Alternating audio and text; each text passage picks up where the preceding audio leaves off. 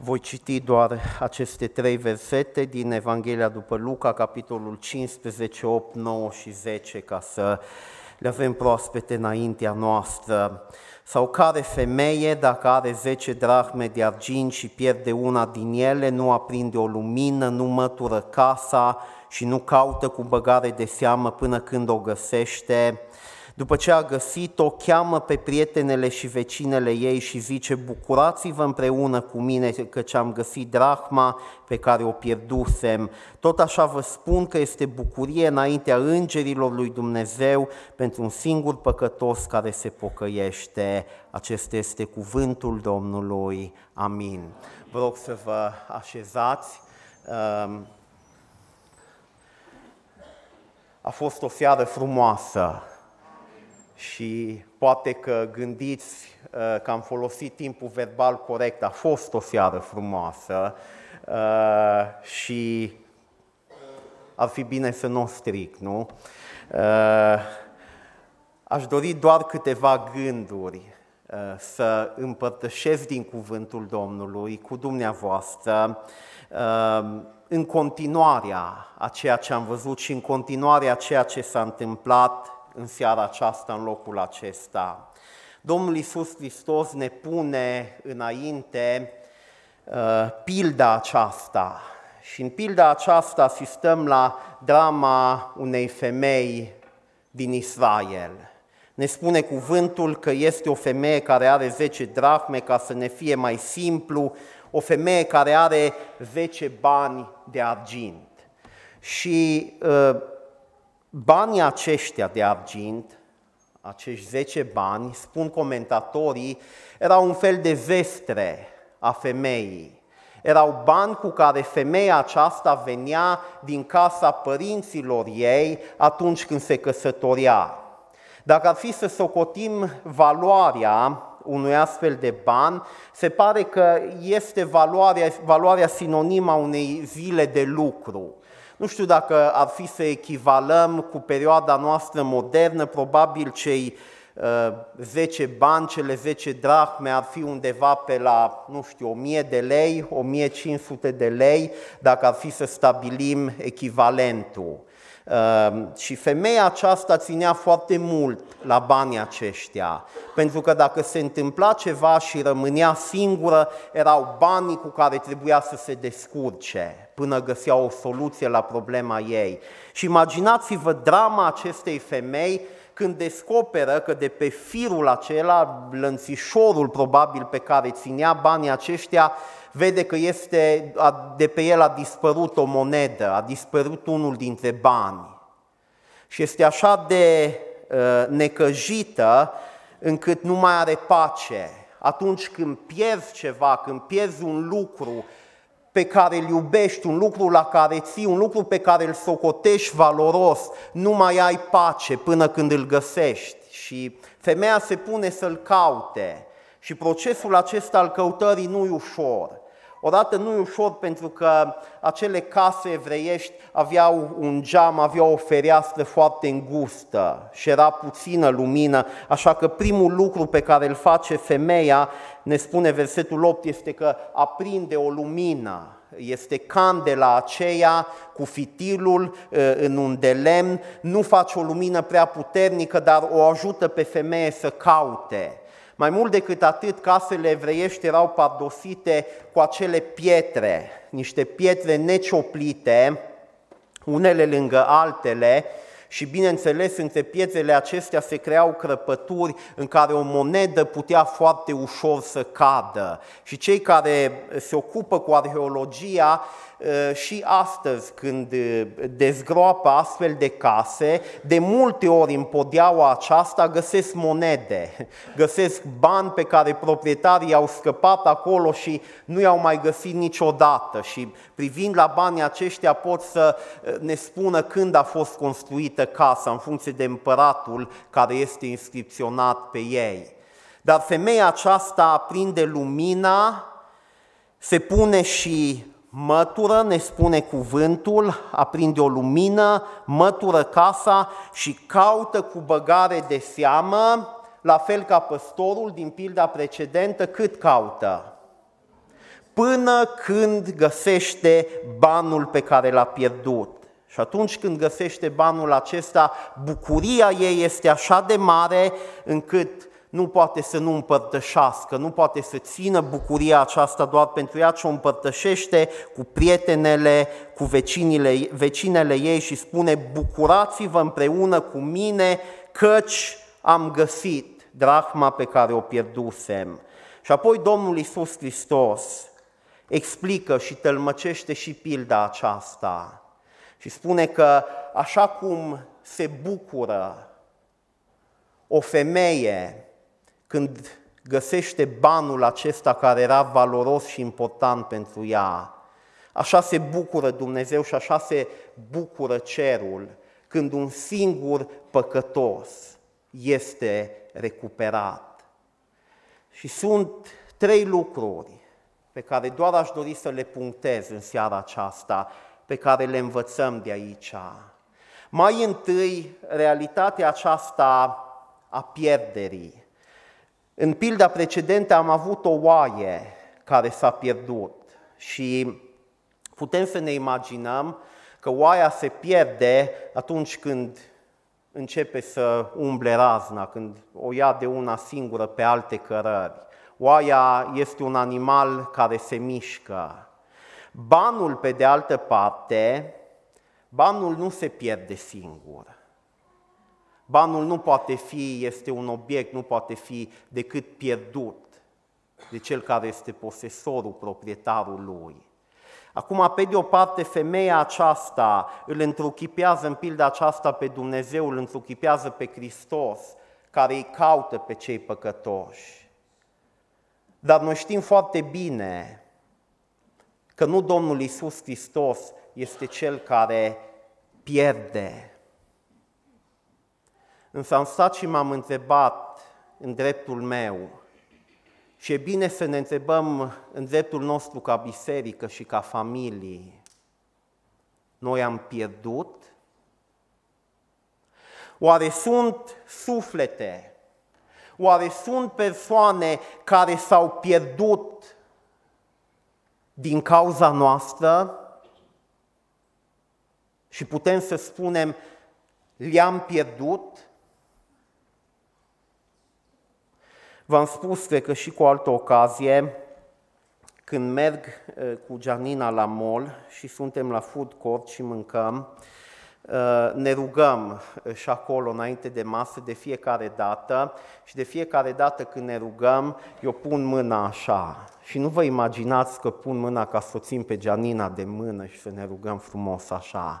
Știți pe ce pun mâna? Pe portofel, fratele Gabi vorbea de portofel mai înainte, pentru că nu pot, așa sunt eu, nu pot să mă rog cu ochii deschiși. Și înainte să începem rugăciunea, pun mâna ferm și mă asigur că și portmoneul și cheia de la mașină sunt bine strânse sub mâna mea și că n-am surprize când o să deschid ochii. De ce pun mâna pe portofel? Pentru că, la fel ca femeia aceasta, sunt niște drahme acolo, sunt niște carduri acolo și le socotesc prețioase și n-aș vrea să le pierd. Și cred că la fel faceți și dumneavoastră, nu? Câteodată ne trezim și dăm cu mâna, speriați. Eu de obicei am portofelul, cheia de la mașină și ochelarii, după care mă sperii, lucruri pe care le consider foarte prețioase.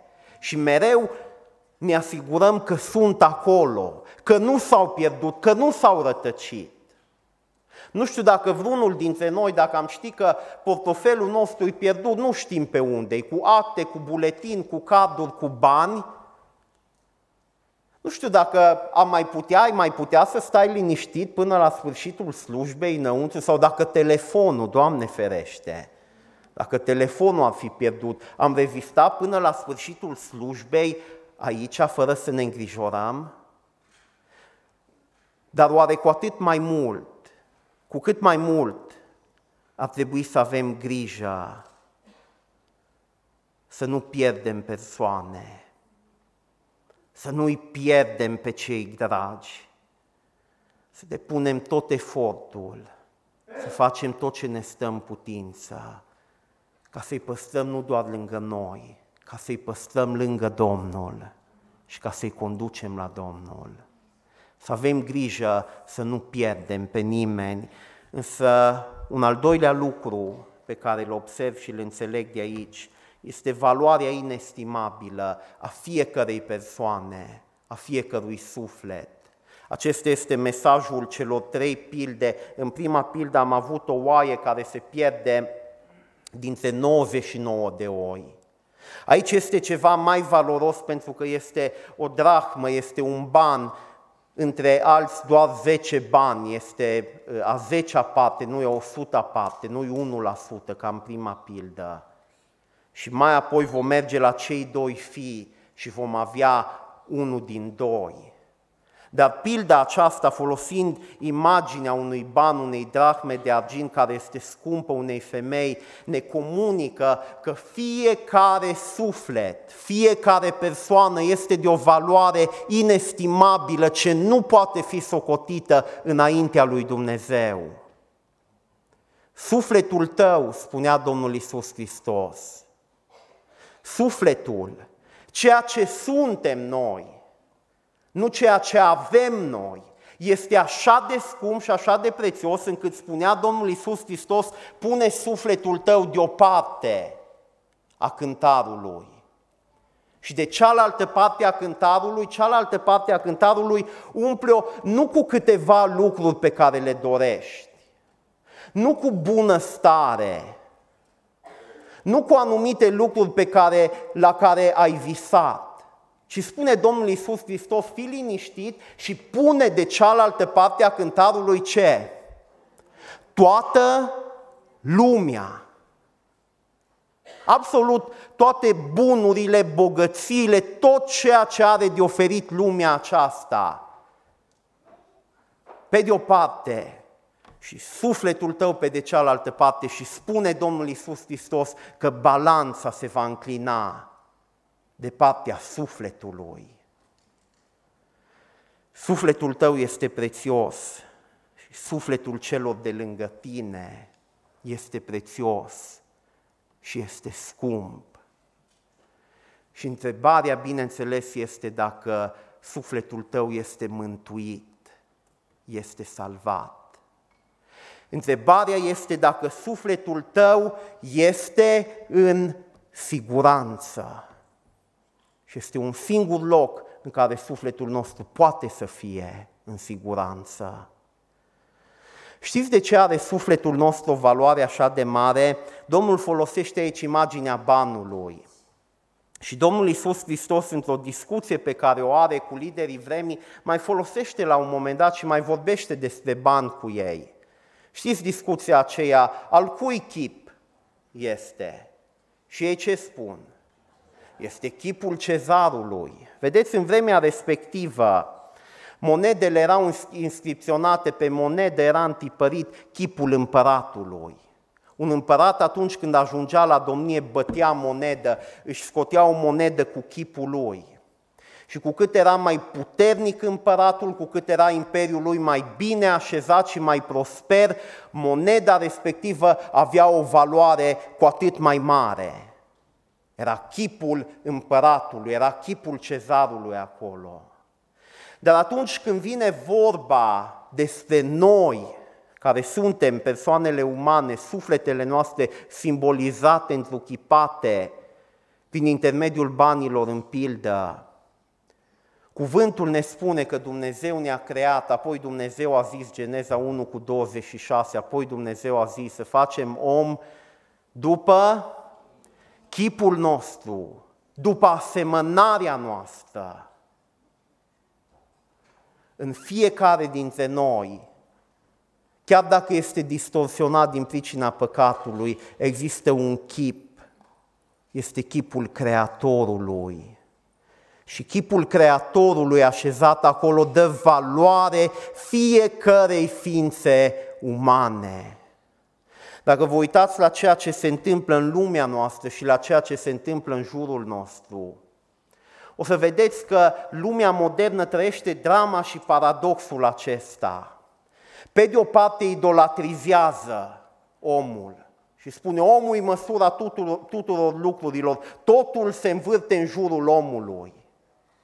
Și în timp ce idolatrizează omul, aceiași oameni desconsideră și devalorizează omul. Cum? Priviți la evoluția numărului de avorturi, la eutanasie și la toate lucrurile astea. Toate astea ne vorbesc despre o cultură care nu mai știe să atribuie valoare ființei umane. În momentul în care îl scoți pe Dumnezeu din ecuație, în momentul în care nu înțelegi că omul are o valoare conferită de chipul Creatorului așezat acolo, ființa umană își pierde valoarea și tocmai drama aceasta se întâmplă în societatea noastră. Tocmai de aceea auzim enormități și lucruri atât de cumplite.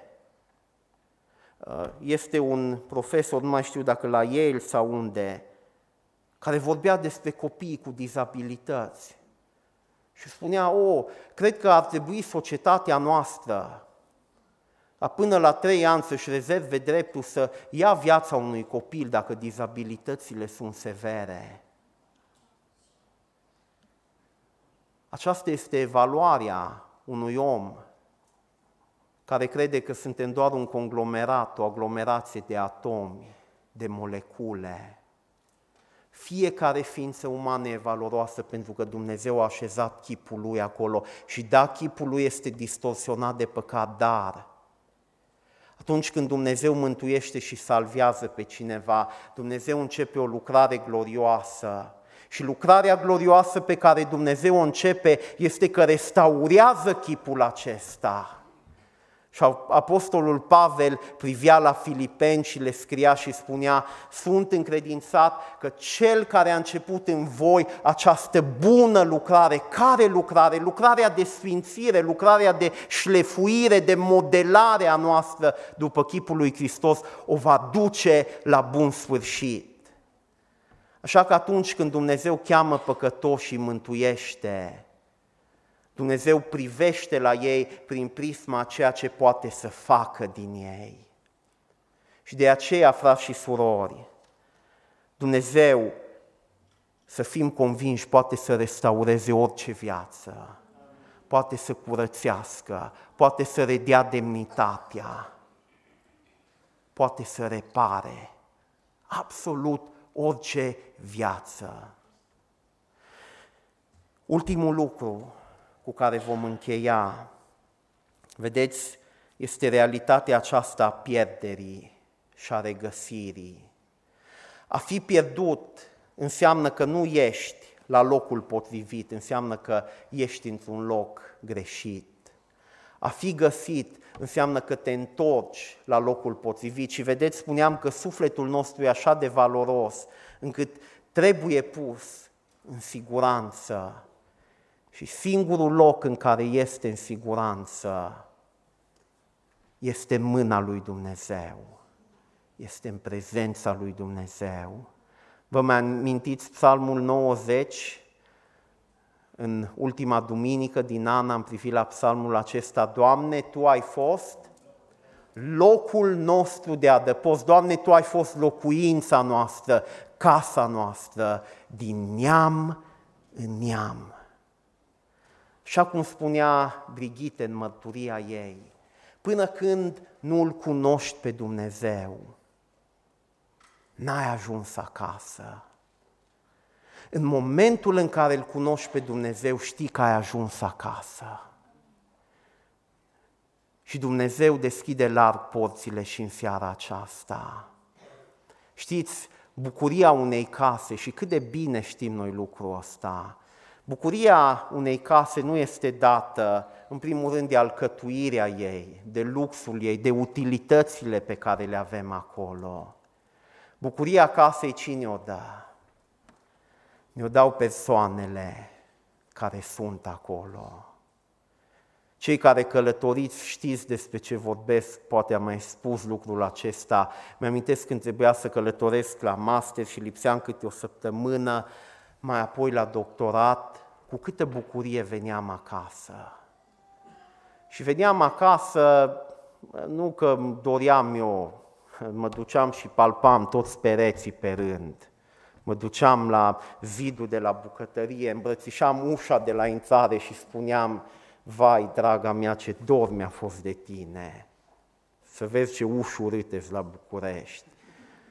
Nu asta facem, am fi un pic deosebiți dacă am face asta. Ceea ce facem este să, știți ce facem, strigăm, strigăm frumos, chemăm, să spun așa, și așteptăm să ne răspundă o voce, așteptăm să ne întâmpine cineva. Pentru că acasă este acolo unde este familia, unde sunt cei dragi. Și în seara aceasta cuvântul ne vorbește despre regăsire și ne reamintește fiecăruia dintre noi. Și vom vedea și în cadrul ultimei pilde că acasă pentru noi este acolo unde Dumnezeu Tatăl nostru este. Și dacă ești în seara aceasta aici și nu ești mântuit,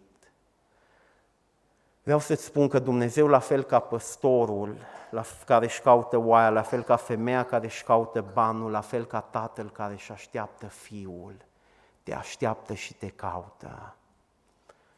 Oare ești conștient că Dumnezeul Atotputernic, Făcătorul cerului și al pământului, Dumnezeul suveran, El însuși s-a pornit în căutarea ta? Oare ești conștient că în momentul în care spui: da, Doamne, cred în jertfa Domnului Iisus și vreau să vin și eu la Tine, tu aduci bucurie nu unui om, aduci bucurie lui Dumnezeu? Oare ești conștient că prin hotărârea aceasta tu poți să faci cerul să izbucnească în cântări de bucurie? Ești conștient de bucuria care va inunda inima ta când vei face lucrul acesta? Am citit recent o istorisire și tare mult mi-a plăcut legat de bucuria aceasta și cu asta închei. În Toronto, în Canada, în două mii patru se petrecea, acolo este o biserică de iranieni și uh, Sam Nasser, păstorul bisericii, predica în limba persană, limba pe care cei mai mulți o vorbeau și o înțelegeau. Și a început să fie deranjat după o bucată de vreme pentru că a văzut o femeie care în timp ce el predica stătea tot cu telefonul mobil și îl tot vântura și îl mai ducea aproape de ureche și iară se uita la el și iară și nu știu dacă ați fost în situația asta, dar în momentul în care predici nu ești foarte încântat când lumea se joacă cu telefonul mobil.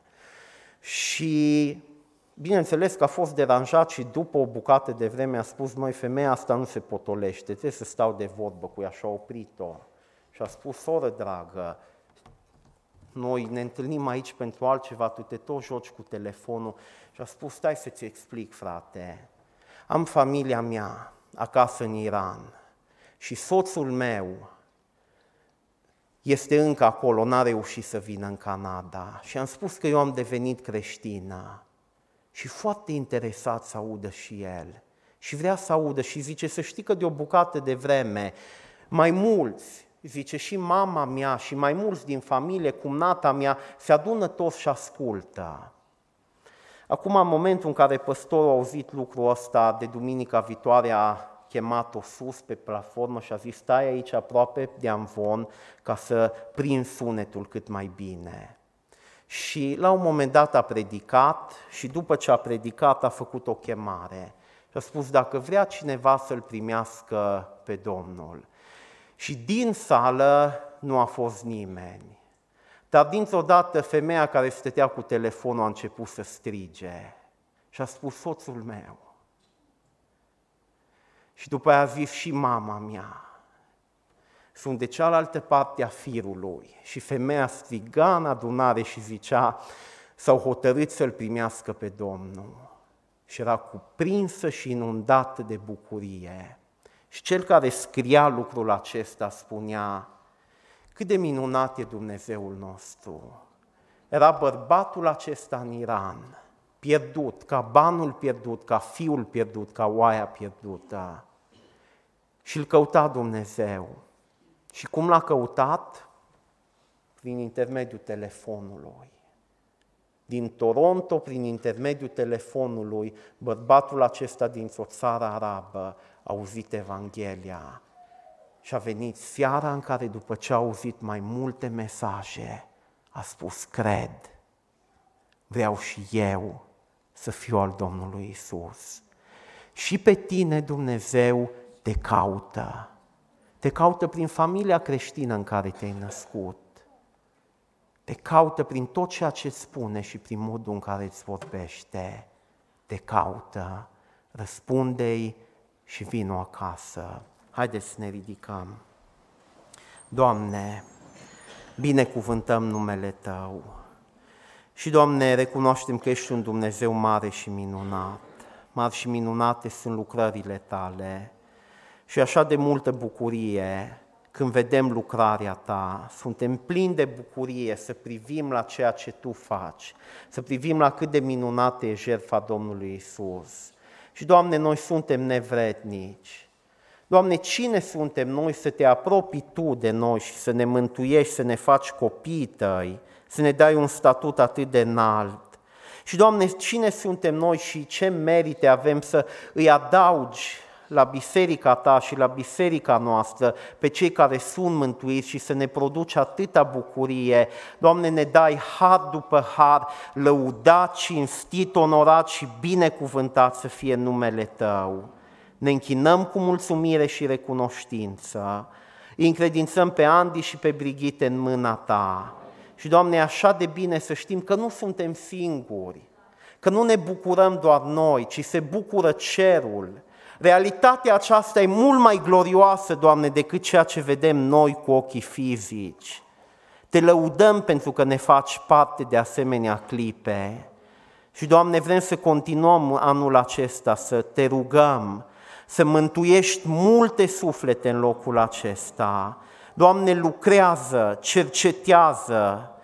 Doamne, lucrează în ciuda încăpățânării noastre, în ciuda uneori a delăsării noastre. Întărește mărturia noastră și ajută-ne să fim sare și lumină. Înviorează-ți biserica, adu viață nouă, Doamne, în mijlocul nostru. Te lăudăm pentru tot ceea ce ești, pentru tot ceea ce faci și ne rugăm pentru serviciul de botez de duminică. Te rog să-l ascunzi în Tine pe fratele Marius Bîrgean și să lași cuvântul Evangheliei să răsune cu putere.